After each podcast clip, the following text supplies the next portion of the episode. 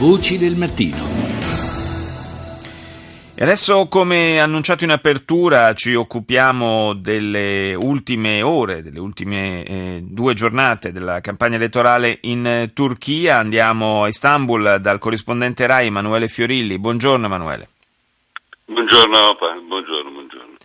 Dunque, eh, ultime giornate prima di, questo, di, queste nuove elezioni anticipate che eh, sono state caratterizzate dalla eh, mano pesante del governo e della polizia nei confronti della stampa non allineata, un, eh, una serie di interventi piuttosto duri eh, che rafforzano le perplessità eh, anche in Europa sul comportamento del, del governo di Erdogan.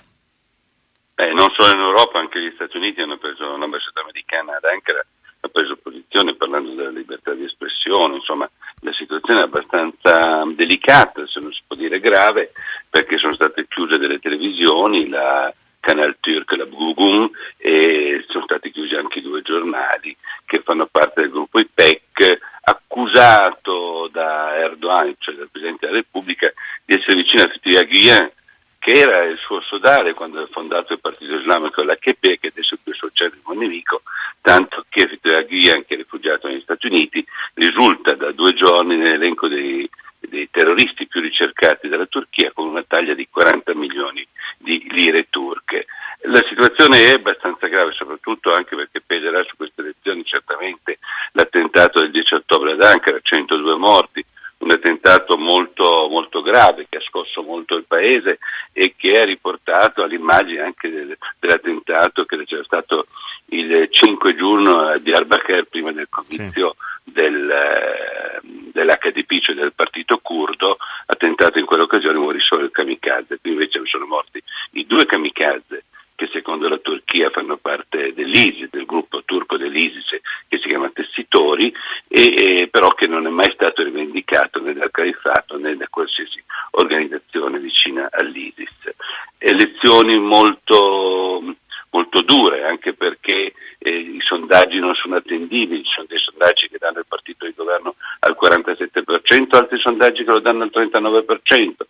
Cosa vuol dire questo? C'è una bella differenza. Che, sì, c'è una bella differenza, però come tu sai, anche ascoltatori sanno, i sondaggi a volte servono anche per richiamare la gente alle urne certo. e per chiederle di partecipare al voto, perché eh, nelle elezioni del 7 giugno, per la prima volta nella storia della Turchia, il partito curdo è entrato in Parlamento con decine di deputati e ha passato la soglia del 10% e quindi eh, cosa ha creato? Questo ha creato il problema che la Chepe non aveva più quella maggioranza di deputati tali da permettere il governo monocolore ed è per questo che siamo tornati alle elezioni eh, di, di, dopodomani del primo di novembre. Il rischio, è che, dovrebbe... il rischio, è che, non si esca comunque da questa esatto. palude, diciamo, no?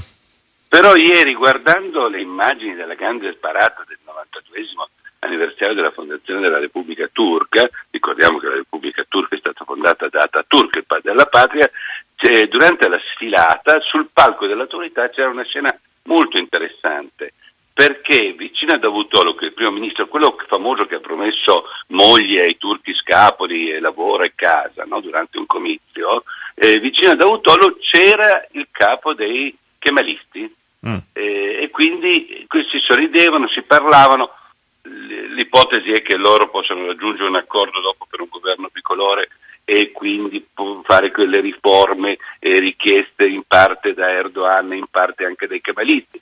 Però sarebbe sempre la sconfitta di Erdogan perché Erdogan sognava sia il 7 giugno e lo sognerà anche adesso di avere la maggioranza assoluta per cambiare la Costituzione e trasformare la Turchia da repubblica eh, parlamentare in repubblica presidenziale.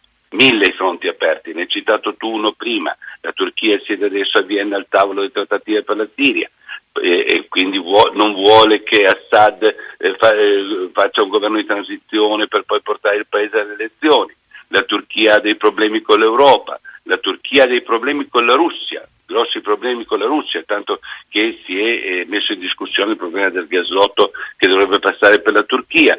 Pro- la Turchia ha il problema dei migranti, sta annunciando l'arrivo di certo. altri 100.000 migranti dalla Siria e fa pressione sull'Europa facendo passare i migranti dalla Turchia del costo di Bodrum e Smirne, facendoli passare passare sulle isole greche, ancora ieri morti, ancora ieri bambini morti, ancora situazioni drammatiche e, ha, queste, ha, ha mille problemi aperti, più il problema interno del PKK, certo. cioè nelle zone del sud-est non si sa come si voterà dopodomani cioè non si sa se gli elettori avranno la possibilità di andare sì, alle più urne. Che altro, più che altro non Perché... si sa se, se, si voterà quindi. Insomma, quindi una, esatto. una, una, un ventaglio impressionante di questioni aperte che rendono ancora più delicato questo appuntamento elettorale per la Turchia. Grazie al corrispondente RAI da Istanbul, Emanuele Fiorilli.